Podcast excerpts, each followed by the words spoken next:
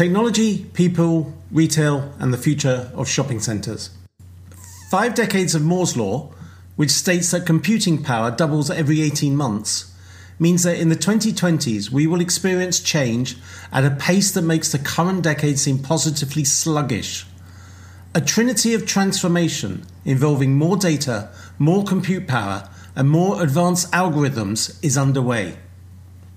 And this will have consequences for us personally and for the companies we all work for. How we live, work, and shop will change, perhaps radically.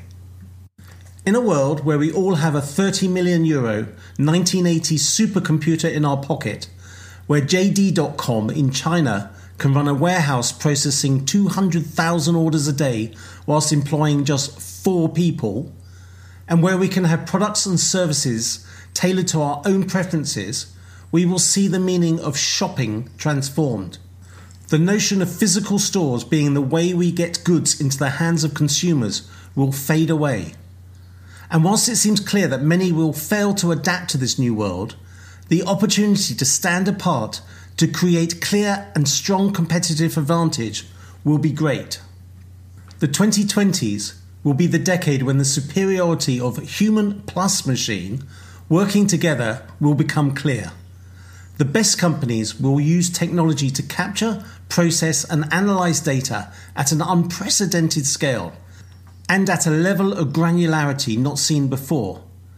Artificial intelligence, designed and guided by human intelligence, will allow us to personalize product recommendations, optimize the assortment of goods each store holds, and adjust pricing to maximize sales and profit. The 2020s will see the primary purpose of physical retail becoming a customer acquisition cost. Stores will act like media, being places where brands can demonstrate their values, products, attitudes, and ethos.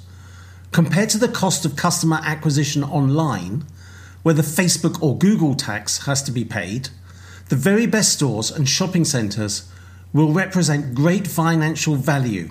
Inspire offline, service online will become the norm.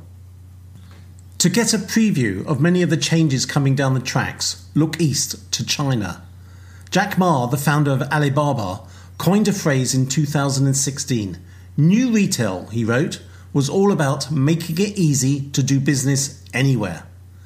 On the 11th of November this year, Singles Day, the massive new retail extravaganza, took in more than $38 billion in sales. That is nearly 30% up on last year and a triumph of the merging of commerce, digital, media, and logistics. Physical shops were a major part of Singles Day, but Alibaba's idea of physical shops is not what we are used to.